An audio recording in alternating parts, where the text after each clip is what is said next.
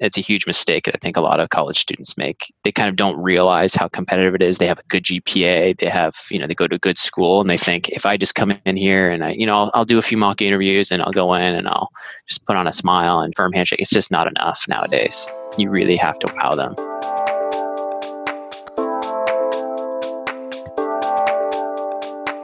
You are now tuned in to the MECE Muse Unplugged, a pop up podcast variety show helping consultants along their journey to greatness with your host, management consultant, author, and blogger, Christie Lindor.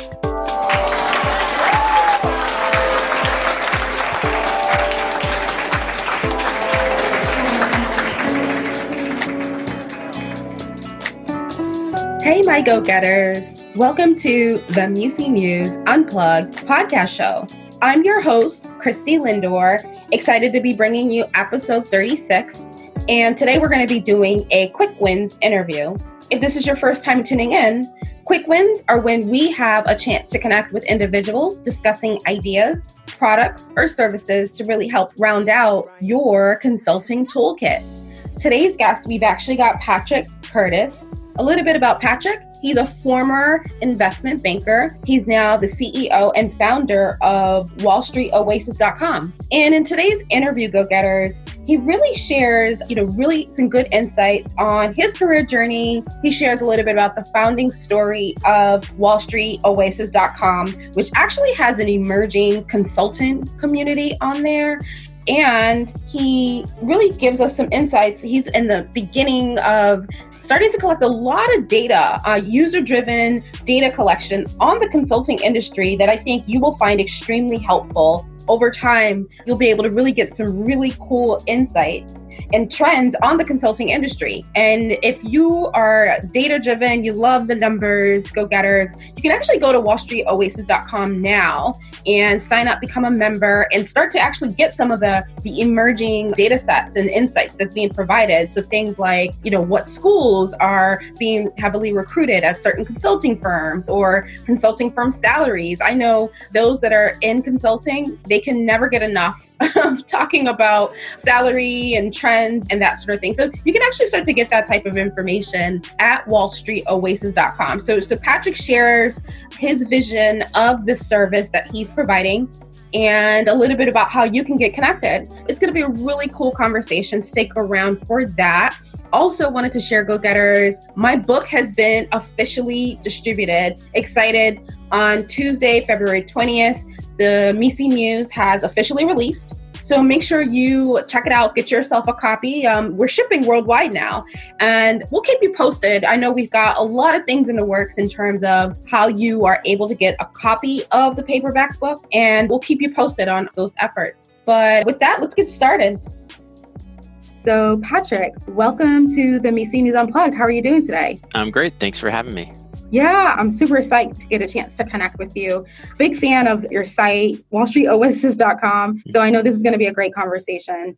So, Patrick, I guess before we get started with today's discussion, maybe if you can take a moment to introduce yourself to the go getters of the MECE Muse Unplugged. Sure. So, as Christie said, I'm Patrick Curtis. I was born in the Boston area, grew up around there, went to college at Williams, middle of nowhere. I ended up working in investment banking for a few years after that, to private equity, and then eventually founded Wall Street Oasis around 2006 and have been working in the online space, trying to make it the best community possible for the past almost 12 years now, which is shocking. But yeah, and as part of that, our consulting community has really taken off over the last, you know, five to seven years within Wall Street Oasis. So I'd love to answer any questions you'd have on that. Yeah. So two fun facts you just mentioned. At first, I didn't realize that, you know, wallstreetoasis.com was almost 12 years old. That's yeah. that's pretty remarkable. And two, I didn't know you were from Boston. I had yeah. no idea. What part of Boston are you from? So I was born in Brookline and I grew up in a town called Andover, north of the city. Oh, so, nice, nice. Yeah. Yes. Brookline yeah. and Andover, good spaces. Hopefully you have not been around here lately. It's like I have not. Negative. I live in California now, so I've oh. avoided the I've been lucky. Oh, we've got pummeled. We've got pummeled, Patrick. Yeah, my family's telling me they're saying we were coming to California. That's what they're all saying. So.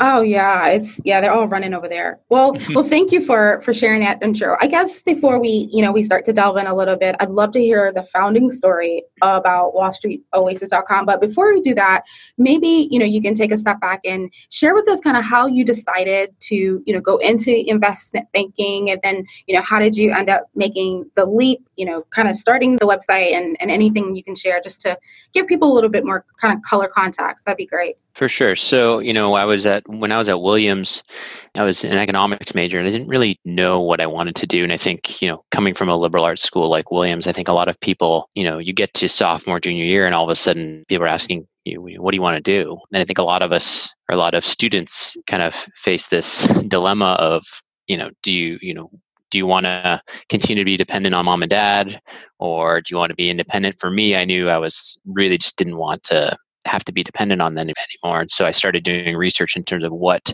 types of companies were recruiting at Williams and actually the connection to Wall Street and to investment banks that even that liberal arts college was actually very strong and actually consulting companies as well. So I ended up interviewing for a bunch of consulting firms and a bunch of investment banks and I struck out at a, at a lot of them, um, and especially the consulting firms.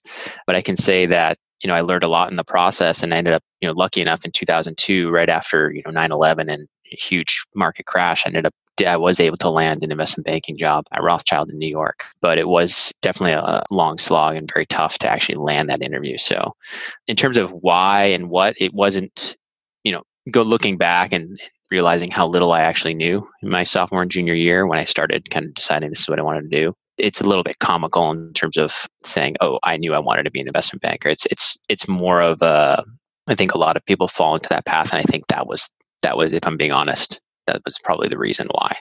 I was just, hey, I don't want to be dependent on my on my family anymore. To you know, they're paying paying the bills for my school and, and whatnot. I wanted to be independent, move to a big city, and have a job that would that would allow me to do that. You know what's you know what's fascinating about what you just shared, Patrick, is that you know you mentioned about trying out in different consulting firms. I actually know a lot of consultants that are have been eyeing the world of investment banking for quite some time and and they're trying to decide if that's where they want to maybe make a leap to get, you know, a little bit more experience that parallels the consulting industry. What would you say are some of the things that you enjoyed the most, you know, when you were working in that space and then what were some things that you're like, "Eh, I could do without?" So I think, you know, at the junior levels for investment banking, it's notorious for the long hours. And I think they're for good reason. I mean, it's true. I think the banks are trying to make a better effort to actually make the lifestyle a little bit more bearable since they're having a tough time retaining some of their top talent. A lot, they're having having a lot more competition, and I'm sure consulting firms are having some of this with tech um, and with startups and with a lot of the top talent deciding I'm going to do my own thing or I'm not going to go into you know the traditional industries that they'd been into in the past. So especially at MBAs, you're seeing this as well. So, I mean, in terms of what I didn't like, I mean, it's what you'd expect. It's the long hours. It's the some of the monotony of the job. You know, working till three or four a.m. and having to to worry about footnotes and you know, oh, this word is not italicized or this word's word's not underlined. That being said, it still taught me an incredible amount in, in a very short period of time, especially given where I came from, a you know liberal arts background, no finance, no accounting background, and being able to kind of ramp up in within two years being able to be kind of a wizard in Excel and be able to understand the balance complex balance sheets of companies and and all that. So I think there's definitely cons to the job and to the industry. It's it's extremely demanding, especially in the junior ranks. But there's there's also a lot of benefits, especially the exit opportunities. Right, right. And then you know you mentioned Patrick about you know not really being able to strike out with the consulting firms. Maybe share like a story you know, for for the go-getters out there that may be in the throes of, you know, consulting interview or they're going through the recruit. Actually, right now, you know, early the beginning of the year is prime recruitment time for school for target schools. Maybe share what were some of the lessons learned that you had from that from that experience. I think you know people who are more comfortable, like myself, sitting in a room and having a one-on-one conversation, sometimes make the mistake of thinking that they can build a connection with the interviewer without doing enough of their technical background knowledge. And I think that may have been more the case back when I was in school back in, you know, the early 2000s. Uh, I think nowadays most candidates there's enough knowledge and online being shared, whether that's various interview courses or whatnot, that people understand that the competition is much more fierce. But for for myself, back in 2000, was it one or two, I felt like oh i can go in there you know yeah you know I, I can logic through you know i can reason myself through these case interviews and i had heard of them and done a few practice ones, but I hadn't really drilled down into the frameworks. I hadn't really drilled down and done a lot of mock interviews. And you know, you shouldn't be using your actual interviews as practice it's a huge mistake that I think a lot of college students make. They kind of don't realize how competitive it is. They have a good GPA. They have, you know, they go to a good school and they think if I just come in here and I, you know, I'll, I'll do a few mock interviews and I'll go in and I'll just put on a smile and firm handshake. It's just not enough nowadays. You really have to wow them. And I think in order to do that, there needs to be a lot of practice prior to the interview. Yeah. Yeah. I mean, it, it's unbelievable the amount I personally improved from my first interview to my 30th interview. It was just a completely different person. Yeah. So imagine if you like front end that and you're actually able to do all those practice mock interviews with your friends or family or or a mentor, for example. You know, what you just said is, is so spot on. I've actually been experiencing that here where, you know, right now we're to the point where, uh, you know, at least in my experience, we've been splitting hairs. You know, candidates are coming in and they're they're on point you know right. and they they are, are, really and they because they understand the, the competition as you say and they they've got the resources out there so it's it's really gotten i think even more so competitive than it has in the past because there's fewer slots a lot more really really well-rounded candidates for sure yeah exactly and i think so for the people who are are not they're a little bit more shy or they're a little bit not as comfortable one on one really working on that eye contact working on that body language is important for them. But you know maybe they'll be great at the technical aspect of the case and they'll be able to kind of do all the case math really quickly and easily. For the people who are a little bit more confident don't underestimate the other side of the equation. So i think it's it depends on the type of candidate and where their weaknesses are. I think it's important to have that self kind of realization of where you can improve and how you can make yourself a better interviewer. Because, like anything, I think it's a skill that can be taught and learned and improved upon. Awesome. Now available on Amazon. Management consultant and author Christie Lindor shares career secrets based on 15 years of experience working at top firms in a new book called The MECE Muse. 100 plus selected practices on written rules and habits of great consultants. The MECE Muse provides insights, stories, and strategies on the unwritten rules of the consulting profession. Christie conducted research and connected with 50 plus industry titans across 27 professional service organizations on what makes a great consultant For book reviews, tour dates, and more info, go to www.mecemuse.us.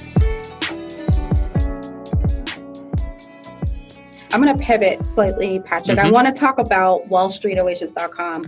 Share the, I love a good founding story. So share, share the, share the story of, of, you know, kind of like how'd you wake up and decide to do this and, you know, a little bit about kind of the, the, the beginning of the journey.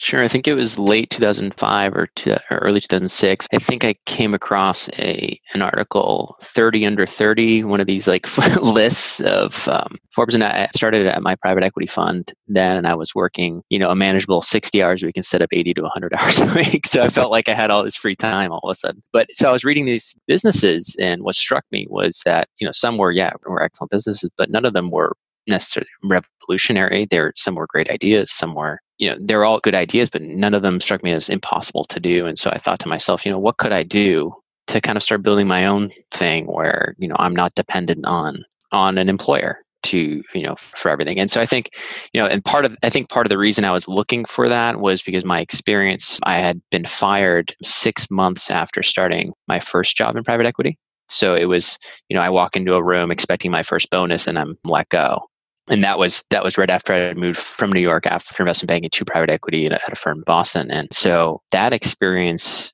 really shook my confidence, really kind of made me step back and feel like less secure, if that makes sense. A little bit more of, you know, what could I do? What could I build to protect myself in a way and, and over long term have something that I can fall back on either either as a side income or as a full time business. So rewind to 2006 I, am looking at the business and it kind of strikes me as you know it would be really great to start something myself. And wait a second like none of these are revolutionary. Why don't i just start something that about something i know? And so i was talking to my friend who was at the time getting his phd at mit so he knew all the tech computer stuff which i still know very little to this day about. And he um, helped me create an online community for uh, initially for just investment bankers. And it was called uh, ibankingoasis.com. So it was rebranded several years later, but he's the one who initially got me set up and started. And I started kind of growing it and marketing it and getting it out to like the investment banking clubs at all the universities. And there was enough, you know, this was early enough and there was enough activity in 06 that it got me very excited because I could see there was a need for it. I could see that people wanted a place to go online to to discuss you know interviews to discuss strategies on how to network to discuss you know how to break in and then we saw just naturally the site evolve into kind of a career advice space where people would come to have fun conversations, but they'd also come to try and get advice for their specific situation. And it naturally extended to consulting, to private equity, to hedge funds, and the like. Awesome. You mentioned the consultant. That was actually my my next question, Patrick. Was I do notice that there is a, a budding, you know, emerging consulting community on the site. Maybe share how you kind of decided to leave. I know it, it, you know, there was a parallel to to the iBanking space, mm-hmm. but maybe share a little bit more about kind of the consulting kind of side of the of the community. Sure. So I think, you know, it was a natural extension of, you know, the investment banking side just because even though it's very a very different industry, I felt like the same candidates that are targeting investment banking are often targeting management consulting because they're some of the most sought after jobs, most the jobs that set you up best for long-term career success. And so in terms of, you know, the jobs that I knew, the jobs that I had interviewed for and the jobs that I felt were, you know, of the standard and caliber that the community was kind of interested in, it was a natural fit. So, you know, people would often would be talking about investment banking XYZ and they'd say, Oh, I also have an interview at, you know, MBB or, or whatnot. And, you know, what are they going to ask me here? So those conversations were already happening on the site organically. And so it was just, it was just a question of setting up a dedicated space for that area. Yeah, that's great. I'm going to shift gears quickly and mm-hmm. talk a little bit about the consulting report. I've noticed that you've got maybe share kind of how you decided to create the report and maybe just some insights on, you know, what people can expect from the report and is it annual, you know, anything like that would be great. Sure. So, for a little bit of background, about four years ago, or actually six years ago, in late 2012, we announced something called the company database on Wall Street Oasis, where we were going to start collecting interview insights, compensation data, and company reviews across you know thousands of companies, including management consulting firms, banks, hedge funds, private equity funds, uh, asset managers, all those. And so we started kind of crowdsourcing all this data from the community and it got to the point where last year I said, you know, we've had over 50,000 submissions into this company database and we haven't done much with it because it's just been been so tied up with other aspects of the business and I thought, you know, I think it's really time we start taking this data and, and showing it to the community and making it valuable because there's so much valuable information there. And so for the last second half of 2017, we worked really hard to actually start releasing what we call the industry reports. So there's you know the consulting industry report the investment banking industry report private equity and hedge fund those are the four we started with and the consulting so when you say is it annual it's really um, yes it is annual so what we do is every year that every time it rolls over to a new year so 2018 just started a new set of reports will be created, but they're really a living, breathing thing. So as people enter in, so if somebody entered in something to for you know a compensation data point, for example, in 2017, that would update 2017 still. So it's not as if it's closed and locked forever. As we collect more data, the reports do change and the rankings do change and all of that. So, you know, and the really, I think, interesting part about this isn't just the company rankings and the compensation data, but it's the other kind of more nuanced data we have, like intern offer rate percentages and the university statistics. So, if like even high school or juniors in high school or seniors in high school are deciding between two or three colleges and they want to know, hey, well, what's going to set me up potentially, you know, if I want to go into consulting, they can look and see you know what schools have kind of a presence at what firms. And they can also even look at diversity statistics you know if i'm a female and i you know want to work at xyz are they well represented? Um, so we have all this data that we've collected over the years that we're finally starting to kind of bring to the forefront of the site. And so we created an entirely new kind of main section of the site called reports that were, I mean, and along with that, the great part about is people now see this. And so that they're now contributing even more. So where the data is getting better and better because you can gain access to it just by contributing your own data. So that's kind of, and we kind of see this being something where with investment banking, we have enough data where we can actually show trends now year over year. We can show like where one company's moved up or down relative to the others. We can show compensation trends by position. And I think our goal with consulting is by by this time next year, we'll actually have the same type of thing for consulting firms. So, Patrick, with this report, maybe for the current version, because I know you mentioned it, it sounds like it's a living, almost like a living document. What would you say is like one of the most surprising insights that you've you've kind of gleaned from all the data that you've been collecting? Well, I was a little shocked that there some of the work life balance stuff in terms of the hours was much higher than I thought they would be. Not as high as banking, but they were they were up there um, in, in, some of these firms, and it surprised me a little bit that it wasn't as tied to the typical firms you'd think of, like the Big Four or MBB. It wasn't always those firms at the top of, of some of those lifestyle things. It kind of like had some firms that I, I hadn't heard of, if that mm. makes sense. Like smaller consulting firms seem to there there are some outliers there that where they're working their consultants some extreme hours. So that was a little bit surprising to me. I would think that the smaller firms would have less leverage to be able to do that to their employees, but I guess that's not the case. In terms of what else, you know, it for consulting specifically, it wasn't there wasn't any huge surprises. I would say that you know the ones in terms of you think of as best leadership competence uh, overall professional development and overall employee rankings the one you'd expect tend to be near the top. However, I would say that certain ones outside of MBB did creep into the top one or two in certain categories. So it's it's more interesting to see kind of the nuanced differences versus just you know the overall ranking which I think doesn't tell you as much. Right, right. That sounds cool. So, and go getters, we'll make sure we'll put some direct links to the reports and, you know, to Wall Street Oasis, specifically the community, consulting community links. We'll put that on the show notes. So, Patrick, one one more thing around the report. If you know, you mentioned earlier that it's individuals as they contribute they can gain access to it. Maybe maybe share a little bit about like the different people. Is it all types of folks in consulting? Is it you know outsiders former consultants? Maybe share like what's kind of the perfect persona that you seek to kind of contribute to this. So i think anyone that's worked at a consulting firm or had an interview at a consulting firm. So even if you have even if you did not get a job at a consulting firm, you can still contribute by adding your interview insight there, talking about you know what was asked, where you were interviewed, you know what school you went to, because that gives that gives us data on you know where they're searching and who they're interviewing. And we still use that to help compile a certain portion of the reports. So even if you've just had an interview, even if it's just a phone interview, you can contribute. Now, it's obviously people who've worked at the firms can give us more data on compensation and actual company reviews. And so you could add even more. But even just to get one month free access, you don't, you can just basically add in an interview insight and boom, the whole report will unlock for you so that's kind of how we're growing it right people are trying to see uh, where you know where the rest of these rankings or how can I look at the details by level and whatnot. And so that's helping us drive the submissions and giving us better data.